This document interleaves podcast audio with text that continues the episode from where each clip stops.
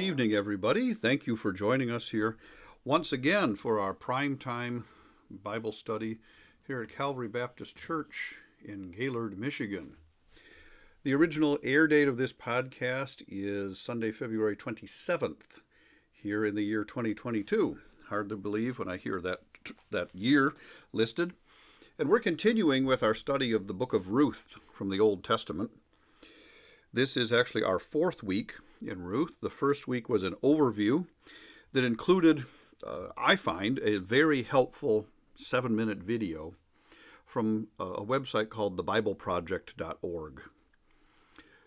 What I find is that their material gives us a good overview. Now, no source of Bible study material has everything that you need, and none of them are going to have everything that you completely agree with.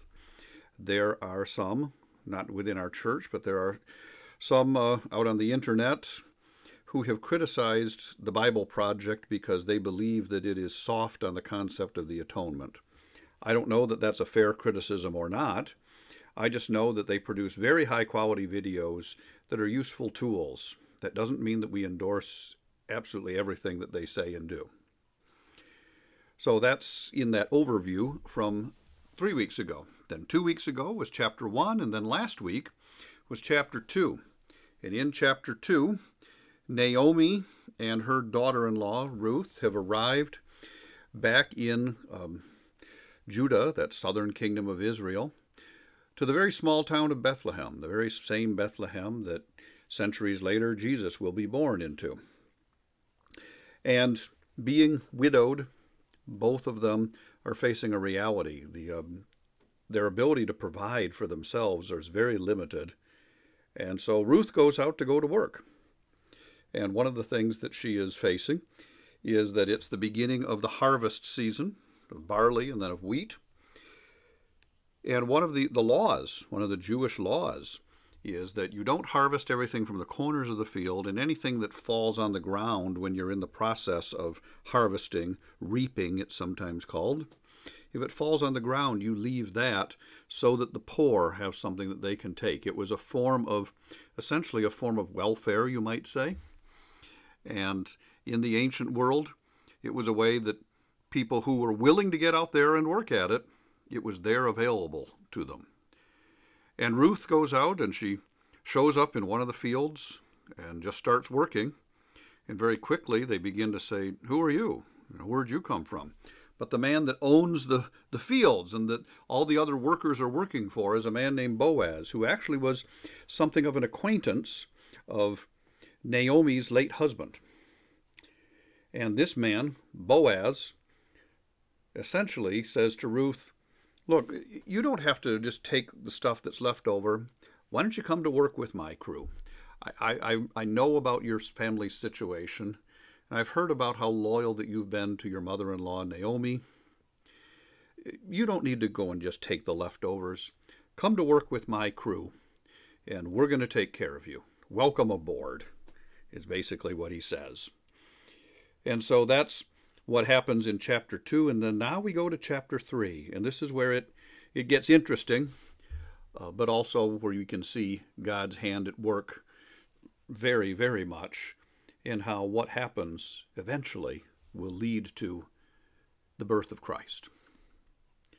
It's a reminder to us that God is always large and in charge, even in situations that on the surface seem uh, very sad and very hopeless, particularly as the widowed Ruth and Naomi would have seen the world at that time. So let me pray for us, and then we're going to go into Ruth chapter 3. Let's pray. Lord, thank you for the power of technology. Podcasts are not the answer to all of the world's problems, but they are a way to be able to use technology in a positive way to hear your word taught in a, a, portable form that people can listen to anytime, any place, if they have the means and if they have the willingness to listen. Help us, Lord, to use the good tools you've given to us. Help us, Lord, to trust you in all things.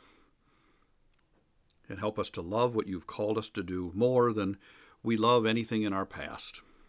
And we just ask this, Lord, in your name. Amen. All right, so we are in Ruth chapter 3. And let me pull up a couple of commentaries, one on my iPad and one on screen here. And we're going to dig into this. Ruth chapter 3. In the first nine verses, remember, as widows, Ruth and Naomi had a difficult task they were looking ahead to. And uh, back in chapter 1, verse 8 and 9, it talked a little more about what a widow's life was like then. But when Naomi heard the news about Boaz, her hope for the future was renewed. That's from Ruth chapter 2, verse 20. And typical of her character, she first thought of Ruth and encouraging her to see if Boaz would take the responsibility of being what uh, Ruth, what chapter 2, verse 20 calls the, the family redeemer. Here's, here's what it says in Ruth 2, verse 20 from last week. And Naomi said unto her daughter in law, Blessed be he of the Lord, who hath not left off his kindness to the living and to the dead. And Naomi said unto her, The man is near of kin to us, one of our next kinsmen. Verse 21 And Ruth the Moabitess said, he said unto me also, Thou shalt keep fast by my young men until they have ended all of my harvest. And then in verse 22, And Naomi said unto Ruth, her daughter in law, It is good, my daughter, that thou go out with his maidens, that they may keep thee not in any other field. So she kept fast by the maidens of Boaz to glean unto the end of the barley harvest and the wheat harvest, and dwelt with her mother in law.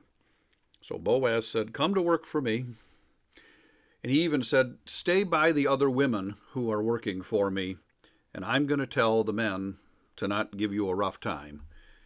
You'll be safe here. And so then we go into chapter 3. And at the beginning of chapter 3, it starts out here by saying the following Then Naomi, her mother in law, said unto her, My daughter, shall I not seek rest for thee, that it may be well with thee? kind of a reminder of it is well with my soul, the famous hymn. And then in verse 2, and now is not Boaz of our kindred, with whose maidens thou wast. Now, that term, thou wast, that's certainly not the way we would say something today. And when I go to pull that up as a, a translation of that, this is the strange thing, is that it is not, uh, it does not come up directly as a translatable word. Maidens refer to a, a young woman or a, a young girl. But is it not Boaz, a family friend whose maidens that you're you're following and that you're working with? Okay? Behold, he winnoweth barley tonight in the threshing floor. Now that threshing floor is one of those things that this chapter is known by the so-called threshing floor scene. This is where they would grind the grind the grain. And so in verse 3 it says, Wash thyself therefore and anoint thee, and put thy raiment upon thee, and get thee down to the floor, but make not thyself known unto the man, until he shall have done eating and drinking. And it shall be when he lieth down, that thou shalt mark the place where he shall lie. And thou shalt go in and un uncover his feet, and lay thee down, and he will tell thee what thou shalt do. And she said unto her, All that thou sayest unto me, I will do. And then verse 6 And she went down unto the floor, and did according to all that her mother in law bade her. So this is Ruth goes down onto the floor and does everything that Naomi had said to her to do. Verse 7 And when Boaz had eaten and and drunk, it says, by the way, drunk, in this case, this is the typically it is the, the past tense of drank, but there's also a question here about uh, whether or not this is a worker in weaving. So there's an interesting discussion of this, whether he's drunkenness or whether he has finished drinking and eating for the evening. But the hint here is his heart was merry. And he went to lie down at the end of the heap of corn, and she came softly and uncovered his feet and laid her down. So let's take a look at this. And uh, don't get your eyebrows raising up too much with discomfort on anything. Remember, God's Word tells of the things that happened, and He was in charge of all things. So, in this case here, let's take a look and uh, Let's take a look at a paraphrase here, starting back in Ruth 3, verse 1. One day Naomi said to Ruth, My daughter, it's time to find a permanent home for you so that you're going to be provided for. This man Boaz is a close relative, or at least a, a close acquaintance. He's been very kind in letting you gather grain with all of the other women who work for him. Tonight they're going to be working on the threshing floor. They're going to be winnowing the barley. Now, as I do tell you, please go take a bath, put on perfume, dress in your nicest clothes, is basically what he's saying back in, in verse 3. Then go to the threshing floor, but don't let Boaz see you until he has finished his evening meal. And be sure to notice where he lies down. Then go and uncover his feet and lie down there. He will tell you what to do. This is what Naomi instructs Ruth on. And then Verse 5, Ruth says, I will do everything that you say. So she goes down to the threshing floor that night and followed the instructions of her mother in law. Verse 7 is talking about the way after Boaz is finished eating and drinking, he's in good spirits. Now, whether that means he's drunk or whether he just simply is happy because he's had a good meal and he's relaxed, that can be debated. But then he lays down at the far end of the pile of grain and he falls asleep, and Ruth comes along quietly, uncovers his feet, and lays down. Around midnight, Boaz wakes up and turns over, and he's surprised to find this young woman lying at his feet. In verse 9, he says, Who art thou? And she answers and says, I am Ruth, thine handmaid. Spread therefore thy skirt over thy handmaid, for thou art a near kinsman. Um, she basically is saying, Spread the corner of your covering over me. You're my family redeemer. You're my family redeemer. And he said, here's Boaz's response Blessed be thou of the Lord, my daughter, for thou hast showed more kindness in the latter end than at the beginning, inasmuch as thou followest not young men, whether rich or poor. Verse 11 Allow now, my daughter, and now, my daughter, fear not, I will do to thee all that thou requirest. For all the city of my people doth know that thou art a virtuous woman. And now it is true that I am near thy kinsman, howbeit there is a kinsman nearer than I. Verse 13 Tarry this night, and it shall be in the morning, that if he will perform unto thee the part of a kinsman, well, let him do the kinsman's part. But he will, if he will not do the part of a kinsman to thee, then will I do the part of a kinsman to thee, as the Lord liveth. Lie down until the morning. So, verse 14, and she lay at his feet until the morning, and she rose up before one could before one could know another. That's really what it says. She's laying at Boaz's feet until morning, and she gets up before there's light enough for them to recognize each other. Boaz says, No one must know that a woman was here at the threshing floor. He says, Let not be known that a woman came under the floor. Then, verse 15, also he said, Bring the veil that thou hast upon thee, and hold it. And when she held it, he measured six measures of barley, and laid it on her, and she went into the city. In verse 16, and when she came to her mother in law, she said, Who art thou, my daughter? And she told her all that the man had done to her. So let's take a look at this. Verse 15, Boaz says, Bring your cloak, spread it out, and he measures six scoops of barley, puts it in the cloak, and places it on her back. Then he turned, then he returned to town, and Ruth goes back to Naomi. Naomi says, What happened? And Ruth tells Naomi everything Boaz had done for her. For her. And she added, He gave me these six scoops of barley and said, Don't go back to your mother in law empty handed to me, the um, the language in uh, in the scripture in the King James translation um, is a barrier to some level of understanding, especially if somebody is not a strong reader. And then verse 18, where it says, Then she said, Sit still, my daughter, until thou know how the matter will fall, for the man will not be in rest until he have finished this thing, finished the thing this day. Basically, she's saying, Be patient. Be patient until we hear what happens. The man won't rest until he has settled things today. Now, it's an interesting discussion because some of this is, is foreign to us, and yet, and yet it's as old as, uh, as old as humanity. Let's take a look at some of this. At the beginning of chapter 3, Naomi says to Ruth, The time of the harvest is over.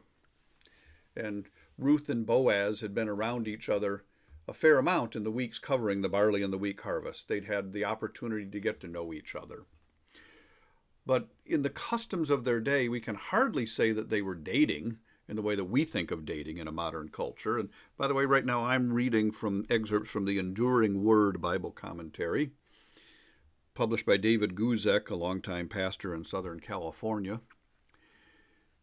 And Dr. Guzik goes on to say they were not paired off as a couple with one on one time. Rather, they spend their time together in the context of a group the men and the women who worked for Boaz in the harvest.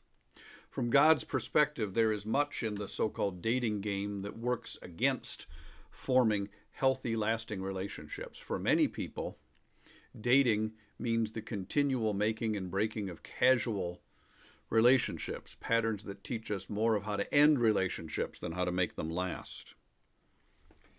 In addition, dating is a superficial way to get to know someone. Each person in a dating relationship is essentially putting on a mask for the other. They're trying to always look their best. You don't really see the dirty laundry, so to speak.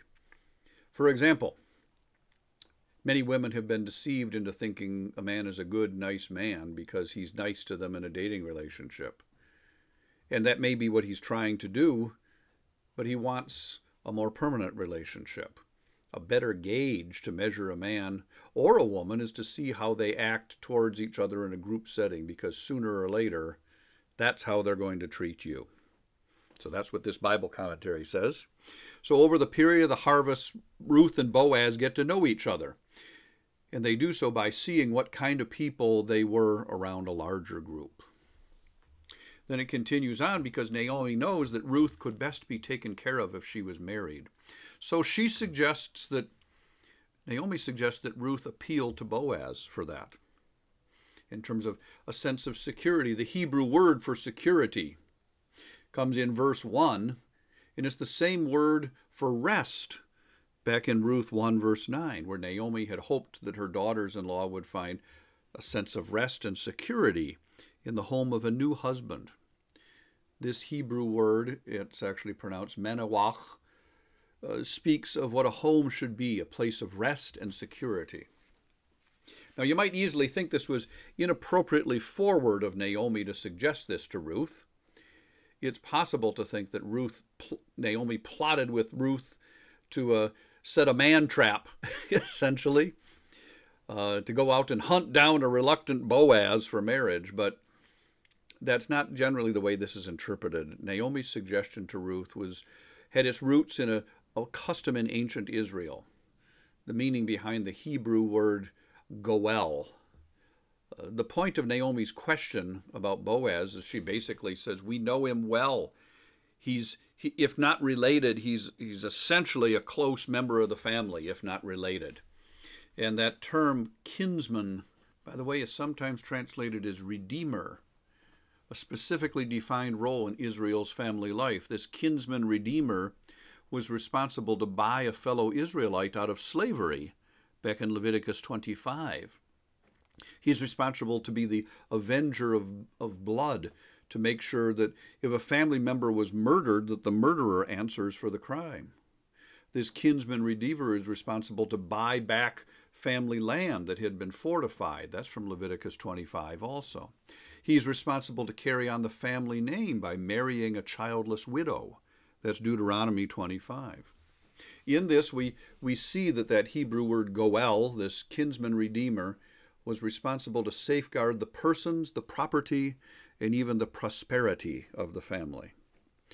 Words uh, from that root, goel, are used in a variety of meanings in the Old Testament, but the basic idea is that they're fulfilling their obligation as a kinsman. Now, in uh, verse 2 to 5 of chapter 3, Naomi instructs Ruth how to appeal to Boaz to exercise his responsibilities as her kinsman redeemer. So she says, first, wash yourself. Show a keen knowledge of just simply male behavior. She instructs Ruth to be pretty and good smelling. Okay?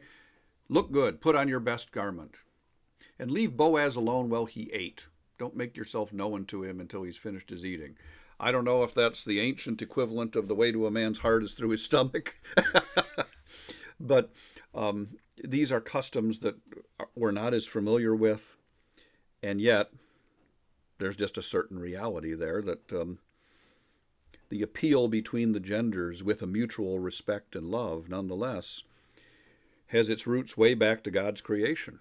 Even though it's a fallen creation right now, nonetheless, when Adam first saw Eve, my impression is he was absolutely overwhelmed because she was like him, but different. And his reaction was, You are bone of my bone and flesh of my flesh. So, what happens here is that after Boaz finishes eating and then he lays down. And at the appropriate time, Naomi says, Go in and uncover his feet and lie down.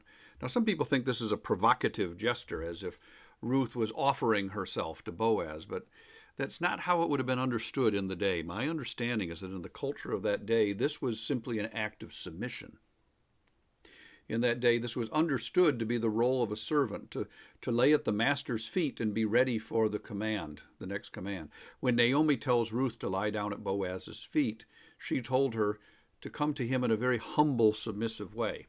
Now, don't lose sight of a bigger picture, please. And this is something that uh, Guzik makes a strong point of in his commentary. Ruth came to claim a right. Boaz was her kinsman redeemer she had the right to expect him to marry her and to raise up a family to perpetuate the name of her late husband, Elimelech. But Naomi wisely counseled Ruth not to come as a victim demanding her rights, but as a humble servant, trusting in the goodness of the kinsman redeemer. So she says to Boaz, essentially, I respect you and I trust you, and I place my fate in your hands by saying, All that you say to me, I will do. Ruth humbly and wisely received the counsel of her mother in law, Naomi. Um, here's a couple of different statements made by different commentators. One of them says, On the whole, we must say, had not Boaz been a person of extraordinary prudence and continence, this experiment might have been very harmful to Ruth. We have a hard time easily accepting the description because we view it through a modern day lens. Now, so in chapter 6 and 7, uh, basically she she goes in to the threshing floor and did what her mother-in-law told her to do and after boaz had eaten and had finished his meal his heart was cheerful he lies down at the end of the heap she comes in quietly uncovers his feet and lies down and then about midnight, Boaz is startled. He turns to himself. There's a young woman lying at his feet. He says, Who are you? She says, I'm Ruth, your maidservant. And at this point, it was probably just kind of an amazing scene.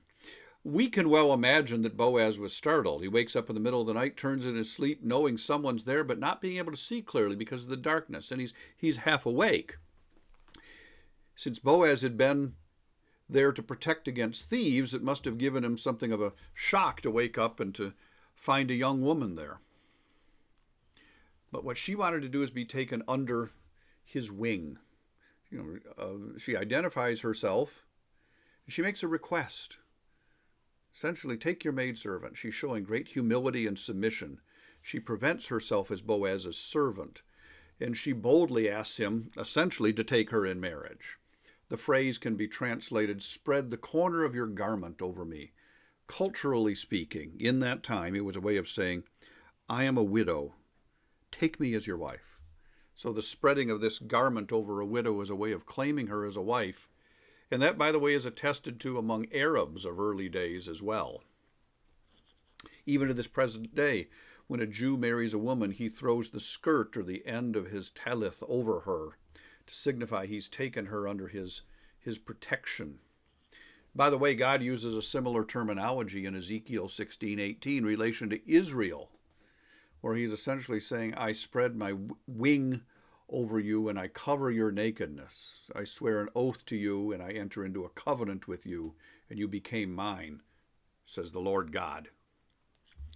And then Boaz responds in verse 10 to 11, and he says, Blessed are you of the Lord, my daughter. You did not go after a young man. Apparently, there was a significant age difference between them. It seems that because of this, Boaz considered himself unattractive to Ruth, and therefore he ruled out any possibility of romance between them. This also shows something else about Boaz. Technically, he had the right to try to force himself upon her if he was viewed as her kinsman redeemer, but he did not. He wasn't going to say, Now there's a woman I want, I have a right to her. He was kind enough not to act unless she desired that. It also shows something else about Ruth. She based her attraction on Boaz more on respect than on image or appearance. Very often today, we, we fall in love with an image or an appearance rather than with a person we can really respect. So Boaz made Naomi look absolutely brilliant in her advice to Ruth, and the plan worked well. And Boaz was attracted to her, but because of her character, we don't know how he look, how she looked, but we do know that she was a woman of godly character.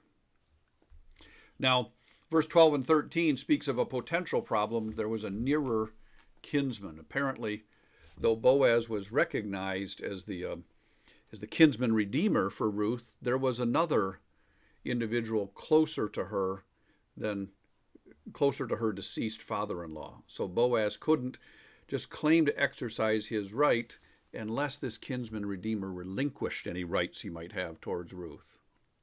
Wonderfully, Boaz was not willing to cut corners. He was going to do God's will, God's way. And he went that if it was really of the Lord, then it would be done in a proper way. So he sends Ruth home and Ruth and Boaz are not trying to hide anything scandalous. It was just Boaz didn't want this nearer kinsman to learn that Ruth was wanting a right to marriage uh, before Boaz could tell him personally. So he measures six measures of barley as a proper gentleman. He doesn't want to send Ruth home empty handed. He didn't have chocolates to give her, so he gives her six handfuls of grain. A modern measure today would be something to the order of 33 gallons of grain, more than Ruth could possibly carry home in her shawl. And by the way, Jewish traditions say that six measures of barley were given as a gift to Ruth as a sign of six pious men who would descend from her, endowed with six spiritual gifts. Among those being David was one of her eventual offspring, which later on led to the birth of the Messiah, Jesus Christ. Do you see how it's all connected? It's all connected. And when we get into verse chapter 4, we'll see how it works together. But this was a time of considerable anxiety for Ruth. She had claimed her right of marriage and she would be married. The only question was who is it that she would be married? Would it be Boaz or would it be the, the somewhat nearer kinsman redeemer? The issue would be decided that very next day and in the very next chapter. And that's where we will pick this up next week. As always, I thank you for listening. I appreciate your faithful following of these podcasts. I encourage you to share them. Share them with people who you think might enjoy hearing them. Have a great week. God bless you. And I look forward to seeing you again very soon.